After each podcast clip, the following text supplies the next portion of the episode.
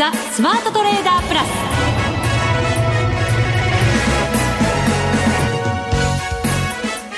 全国のリスナーの皆さんこんにちは。内田まさです。この時間はザ・スマートトレーダープラスをお送りしていきます。この方をご紹介しましょう。国際テクニカルアナリスト福永博之さんです。こんにちは。よろしくお願いします。よろしくお願いします。はい。587円安。はい。何ですか？はい 何でしょう。本当にあの何をか言わんやっていうかもう何を言っていいのやらってとこでしょうね多分ね。本当そうですよね、はい。このところやっぱり上がるにしても下がるにしても幅が大きい日が大きくて、はい。多くて。はい。だからなんか自分の中ではそれが消化しきれてないというか、うん。何なんでしょうね。まあそうですね、え。まああのーうんまあ、株価的には、えー決算発表も終わり、はい。あのい一応いろいろなあの材料は、まあ、予想通りないしは予想を上回るような結果にはなっているものの、はい。まあ、やっぱりあっさりと高値を抜けないっていうのが東京市場のなんか悩ましいとこですよね。で一方であのニューヨークダウは高値あの年初来高値更新してますし、はい。あとそれから S&P500 も年初来高値更新。でナスダック総合だけがまあ抜けられてないということで、まあ、どちらかというとやっぱり日経平均との連動性が高くな、まあ、高いと言われているナスダックがやっぱ抜けきれてないっていうところが、まあ、日経平均に、まあ、あえてね、その理由を、あの、えー探すとすると、まあ、あの、外部環境で言えばそういった指数の高値、えーが超えられていないっていうところが、まあ、一つは、あの、理由としては挙げられるかなっていうところはあるとは思うんですけど、日経はい。平。均がこう高値目指していった時は、ナスダックと歩調合わせるようにしてねそうですね。上がってきてやっぱりその2つの指数のパフォーマンスとっても高かったですからね。そうですよね。まあ、ですから、まあ、ハイテク株と言われるところだとか、あとは、マグニフィセントセブンとかですね、いろいろその言われているところが、やっぱり、あの、ちょっとこう、もたついているっていうところになってるんでしょうかね。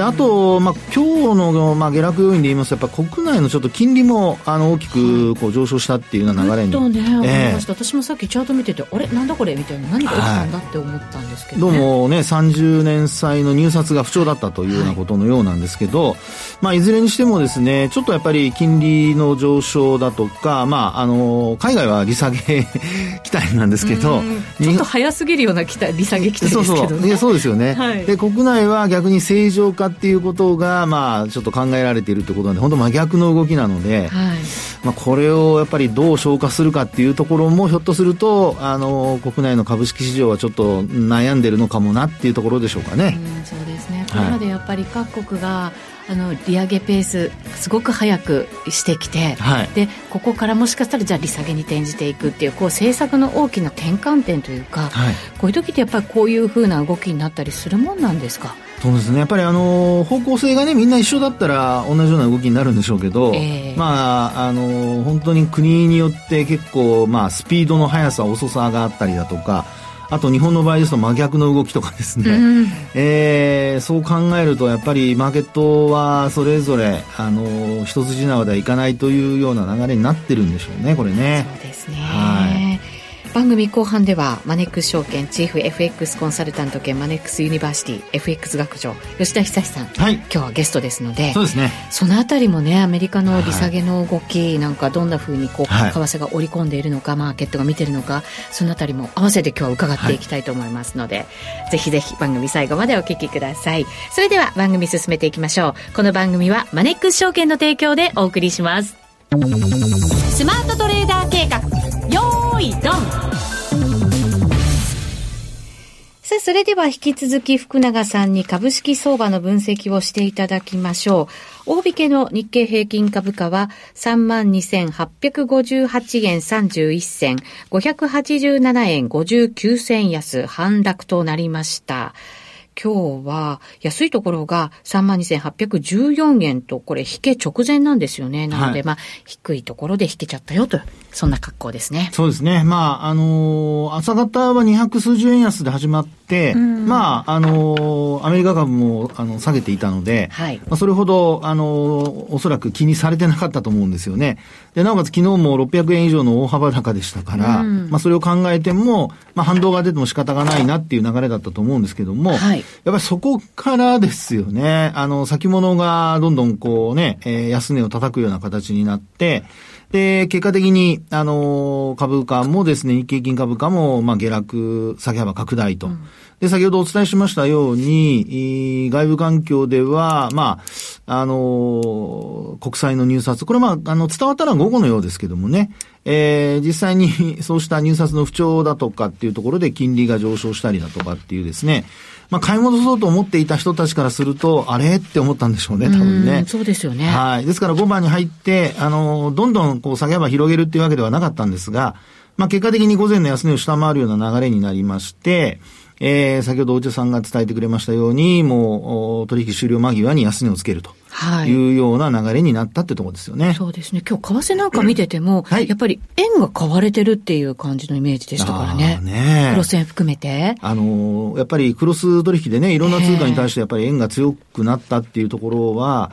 まあそのあたりね、象徴してるんでしょうね。やっぱりあの、印象としてもね。なんとなくこれまでリスク回避になっても円は買われないねなんていう 感じでしたけど、はい、なんとなくだからその動きを見てると、これまでとちょっと違う感じにも見えましたけどね。ね、本当そうですよね。えー、まあそういったこともやっぱりちょっと嫌気されたのか、まあそうですね、えー、日経平均は、あ結果的に、まあ、あの、チャート的に言いますと25日移動平均線を、えー、結果的に下回って終えてしまったというところですね。本当そうですね。25日線下回るの久しぶりです。はい、まあ、このところちょっとね、あの、え、キンキンではありましたけど、そうですね。それでもすぐにね、また持ち返してましたから。そうです。まあ、昨日の上昇で、あの、火曜日大幅安になって、水曜日大幅反発で、えー、結果的にまあ25日線、これだけ余裕があれば、まあ、よほどのことがない限り下回らないだろうなと、高をくくっていたらもう案の定って感じでですね、はい、えー、昨日の寄り付きの価格も下回って終えるっていう流れですので。そうですね。はい。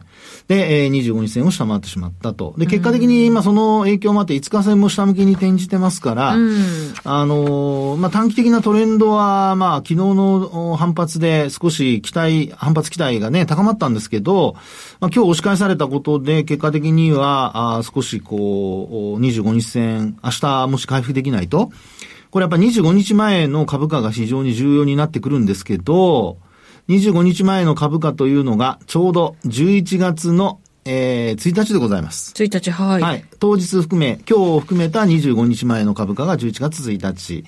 で、えー、3万1000円台ですね。そうですね。3万1601円っていうところで引けてましたから。そうです。まあ今から見たら結構随分下だよねっていうね。はい。ところではあるわけですけど。その通りですね。で、来週になりますと、まあもちろん明日があるので、明日この11月1日の値が捨てられて、で、今度11月の2日の値に変わります。で、2日の値は3万2000円、うん、ちょい割れたところですね。3万1949円。というところで、まあ、要は何が言いたいかというと、これからその株価、あの、25日前の株価っていうのが、11月の20日にかけて株価が上昇していったところで、株価水準切り上がっていくんですよね。そうですよね。窓開けた日も結構ありましたよ。はい、そうです、そうです、そうです。ですので、まあ、もし今このままの水準で株価推移するとなると、要は、あの、これから切り上がっていくんですけど、あの、まあ、今の水準の株価と入れ替わるようなことになってくると、まあ、株価の水準次第では、もし3万2000円割るようなこと、あるいは3万2000円前半まで行くとなると、もう来週の後半、あるいは再来週ですかね。えー、にはですね、あのー、25日線下向いちゃう。そうですね。ね、なっちゃうんですよ。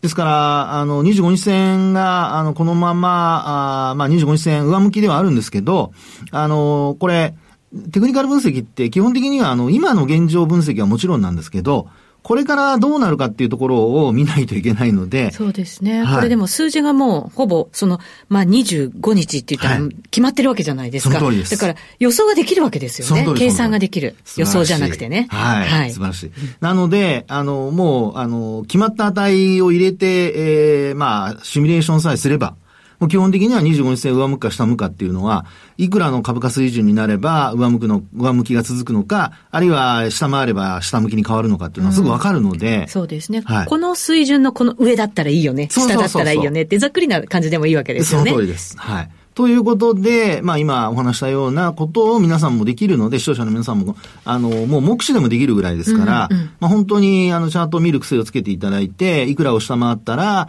あ、ちょっとこれトレンド転換になりそうだとか、まあ、これあの、もっと短い期間、5日間にしてみればもっとわかりやすいので、はい、もう5日間でまず目を鳴らして、で、それから25日線で見てっていうね、そういうふうにしていただいてもいいのかなと。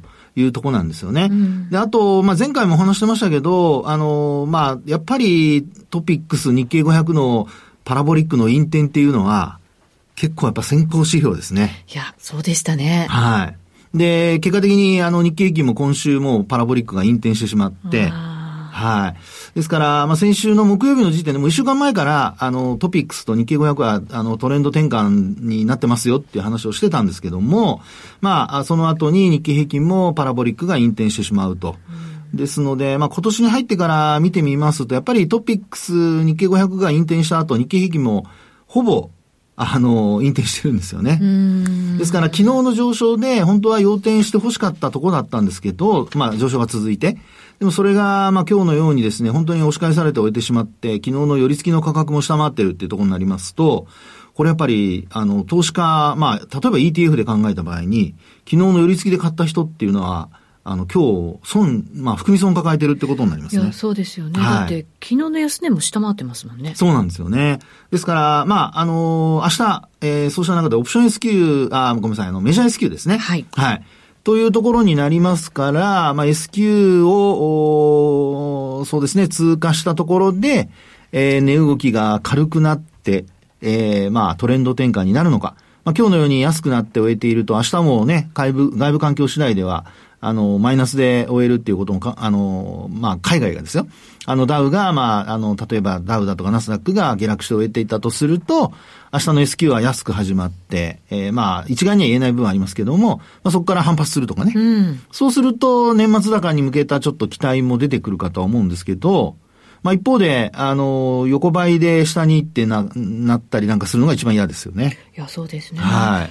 あの、そうですよね。S q じゃないですか。はいね、だから、ここ、まあ、今週に入って結構この大きな値幅で動いてますけど、はい、それってやっぱちょっと S q に絡んだ動きっていうふうなことも考えられるんですかね？うん、あの、私はそうじゃないかなと見てるんですけど、あの、要はですね、飽きない。あの、先物ってもう、あの、今日で、まあ、売買最終日でしたから、はい、あの、明日からもう現月交代になるわけですね。まあ、今晩のナイトセッションから、現月交代になるわけですけど、はい、で、そこで、あの、まあ、通常先物の売買って、えー、記事化から木先にこう、ロールオーバーっていうのが行われるわけですよ。はい。で、ロールオーバーって、あの、まあ、なんか難しいね、すごいことやってるような気がするかもしれませんが、単純にあの、記事化のものを売って、木先のものを買うっていう、うん、乗り換えをですね、ロールオーバーと、はい、はい、呼んでるんですけど、まあ、ご存知の方も多いかもしれませんが、そのロールオーバーが、まあ、今日までだったとした場合にですね、その中で、なんと今週は、えー、っと、そうですね、えー、12月の4日、うん、それから5日が、実は商いが最も多くて、はあ、なるほど、はい。で、昨日上昇している中で、記事化ですよ、今お話しているのはね。はい。記事化の売買高はそれほど多くなかったなるほど、はい。はい。ですから、あの、記事化で考えると、まあ、あ結構こう、木先の方に、えー、移っていったということが考えられるんですよね。で、ちなみに今日の先物の売買高は、まあ、非動詞だけで見ると、これ、木先の方になりますけど、なんと、5万枚できてますね。結構な枚数ですね。すねはい。ということで、えー、えー、記事化の枚数が今日の枚数というのが、これが、あのー、枚数で言いますと、えー、もう半分以下、24,152枚。うん。ということなので、まあこれで記事化を売って、木先に乗り換えるというロールオーバーが、まあ進んでいる。うん。で、あとは、あのー、まあ新たに先物を、木先の先物を買う人たちも出てきていると。はい。ですから、よく言うその波乱だとかそういうのはですね、一応乗り換えがうまく進んでいることを考えると、あんまりね、えー、外部環境でなんか、えー、動きがなければ、波乱っていうのはなさそうかなっていう感じなんですよね。ね、そうですね。はいと考えますと、えー、明日期待した、期待というか、あの、なんか動きそうだなって身構えてるとなんか動かなかったりとかですね。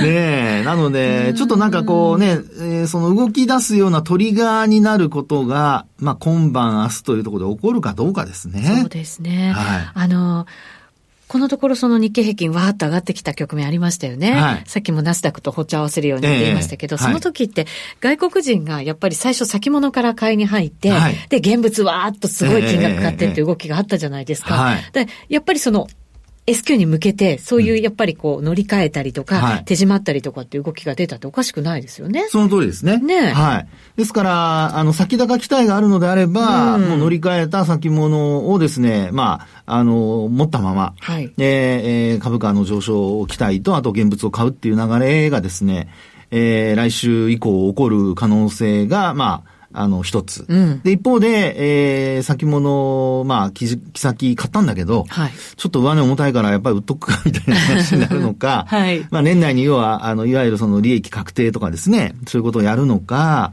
まあ、その辺がやっぱり明日、こう、ね、やっぱり蓋を開けてみないとなかなか、えー、決め打ちはいけないので、えー、まあ本当に今晩の外部環境と、それから明日の寄り付きからの値動きをですね、えー、しっかりこう、まあ見ておくと。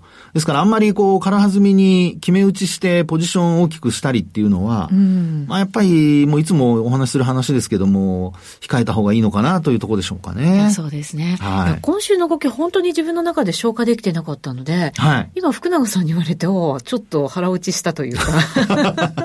お腹空いてるんじゃないでしょうね。バレました？この時間です。そうですよね。でも確かになんとなくちょっと、はい、あ、そうか、まあ、受給って言われると、確かにね、なんとなく。そうですね。うん。先物はね、特にメジャー S q で、なおかつこれ、前回の S q 値よりも結構、あのえー、32,900円ぐらいまで S q 値が、あの、9月の S q 値上がってるんですよ。はい。なので今ちょうど同じ水準ぐらいなんですね。なので、それもですね、ちょっとどっちに動くかっていうところの、あの、迷いを生じさせているんじゃないかなというふうに思いますね。そうですね。この、だから S q 後にどっちに向かっていくかっていうところで、ちゃんと自分の持ってるポジションだったり、次の行動をしっかり、そうです。考えていくべき。はい。ということですね。冷静に。その通り。うん。慌てない、慌てない。今日はちゃんと福永先生のお話を伺いましたよ。ちゃんと毎回聞いてね。聞いてますよ。でもほら、モメンタムがあんまり強くないってずっとおっしゃってたじゃないですか。はい、あの、やっぱり高値目指していくときも。だから、ね、はい。気にはなってたんですよ。こうなんかね、喉に刺さった、あの、小魚の骨みたいな。いやいやいやそんな小魚飲み込みはいいってもんじゃないんですよ。そうですよね。上がらないと困るんですから、買ってる人は。そうですね。はい。はい。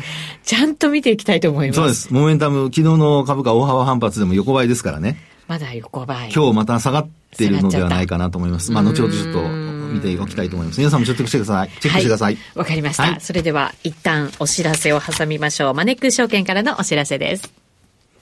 人生100年時代という言葉を聞いたことはありますか？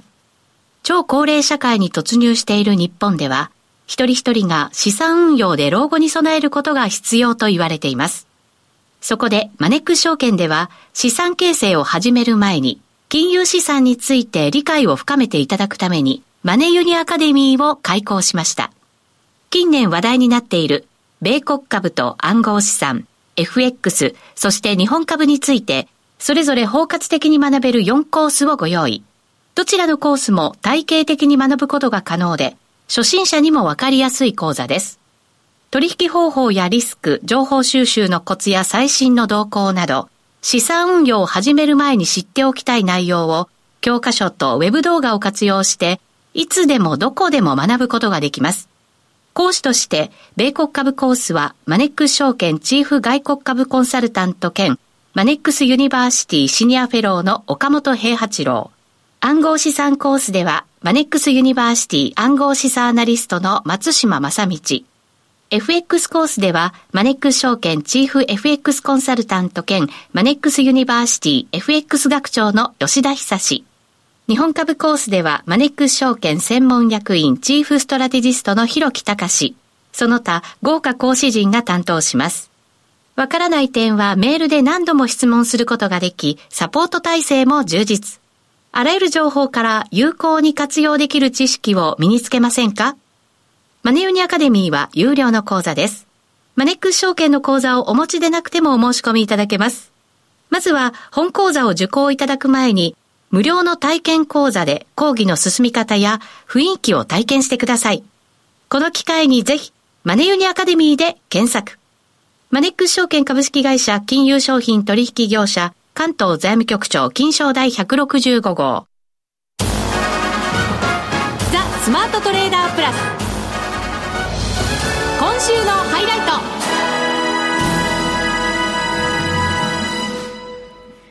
さあ、それでは、ここからのゲストです。マネックス証券チーフ FX コンサルタント兼マネックスユニバーシティ FX 学長の吉田恒さんです。よろしくお願いします。はい。よろしくお願いします。お願いします。為替が動いている時になんとタイミングのよい ご登場でごます、ございますよ。ごま、ごまって言っちゃった。ごますって言いましたね。なかなかね、146円割れなかったのに、あれですもんね。ねそうなんですよ。登場ね。直前でね。ね今ね、145円84銭、85銭ぐらいですよ。だからもう、クロス円も一緒に下がってますので、今日の安値近辺で、今日の東京市場の流れ、引き継ぐような形で、早いヨーロッパ勢たちが動いてるってことですかね。そうですね。うん。こうやって見てもよくわかるのは、この相場ってやっぱり投機相場なんですね。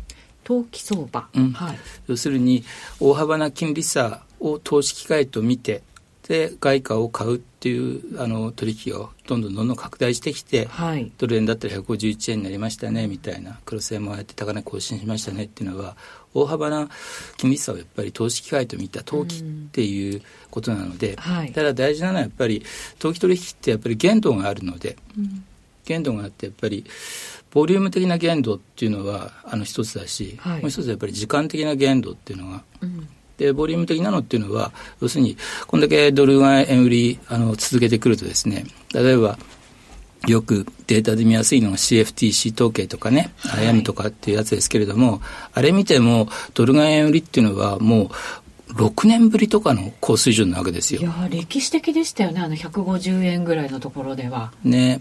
ですから、かなりやっぱりドル買われすぎ感が強くなっていたっていうことがあるし、はい、加えて、やっぱり時間的な限度ってあのすごく重要で、時間的年末近づいてくると、この番組でもよくあの言ってきた話ですけれども、あの別にポジション越年もできますけれども、確定申告とかって考えたら、うん、税金のね、そう、ありますよね。年末までにやっぱりポジションを手じまうっていうのがあるじゃないですか。えー、だから、あの、一旦ね、手じまおうと。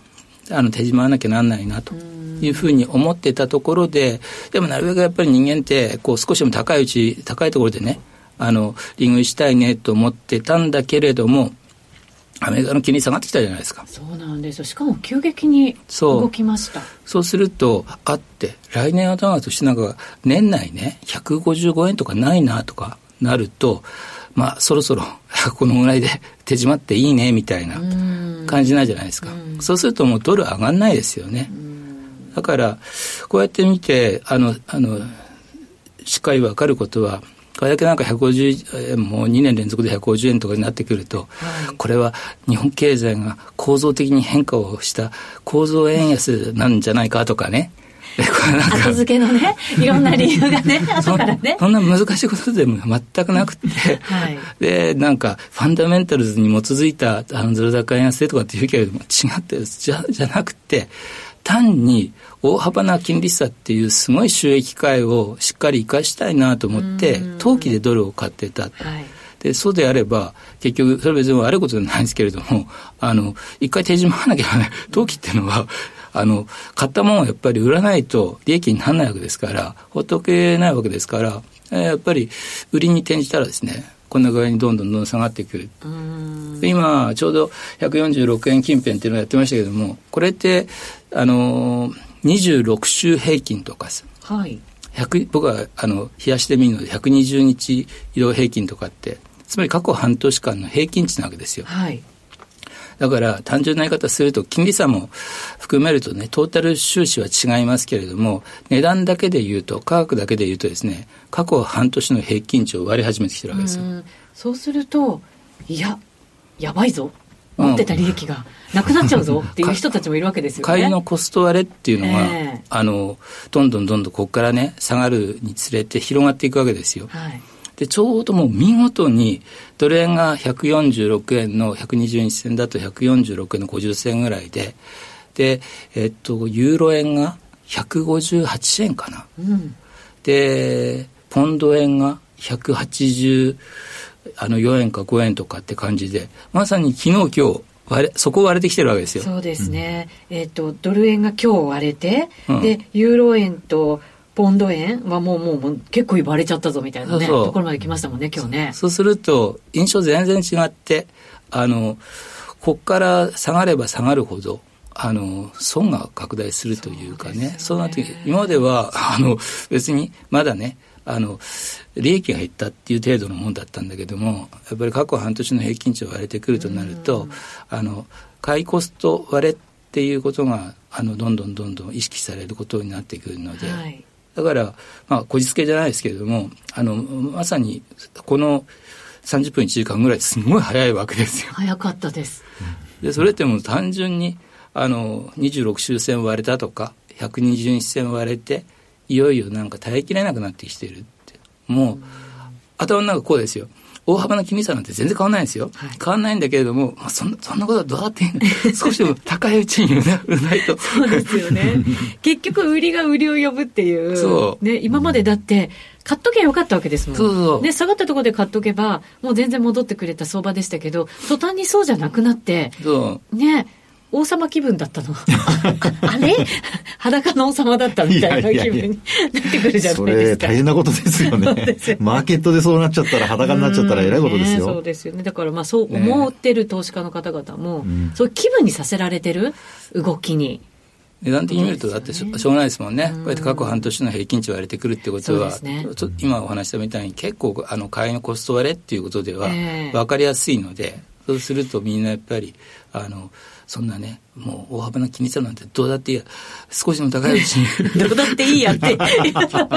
去年のあの CPI ショックとか、あの辺の感覚にも近くなってくるわけですよ。はい、そうですね。明日なんかあれでしょ？雇用統計でしょ？そうです。CPI とともにやっぱり雇用統計ってボラティリティが出るものなので、はい、だからここからねもう120日線を思いっきり下回っていくみたいな分かんないですけど、こういう条件良くて逆にね、100日線を回復したら話は違いますけれども、100日線を完全に下回っていくとかっていうリスクもあるボラティティイベントなわけですよね。だからあ、すごくあれじゃないですか、マインドがもうマーケットのムードが変わっちゃったんじゃないですかね。そ、ね、の発表前に、まあとりあえず一旦ね、手締まっとこうって思う気持ちはわかりますよね。これだけ動きますから。そうそう。ね、怖くなりますからね。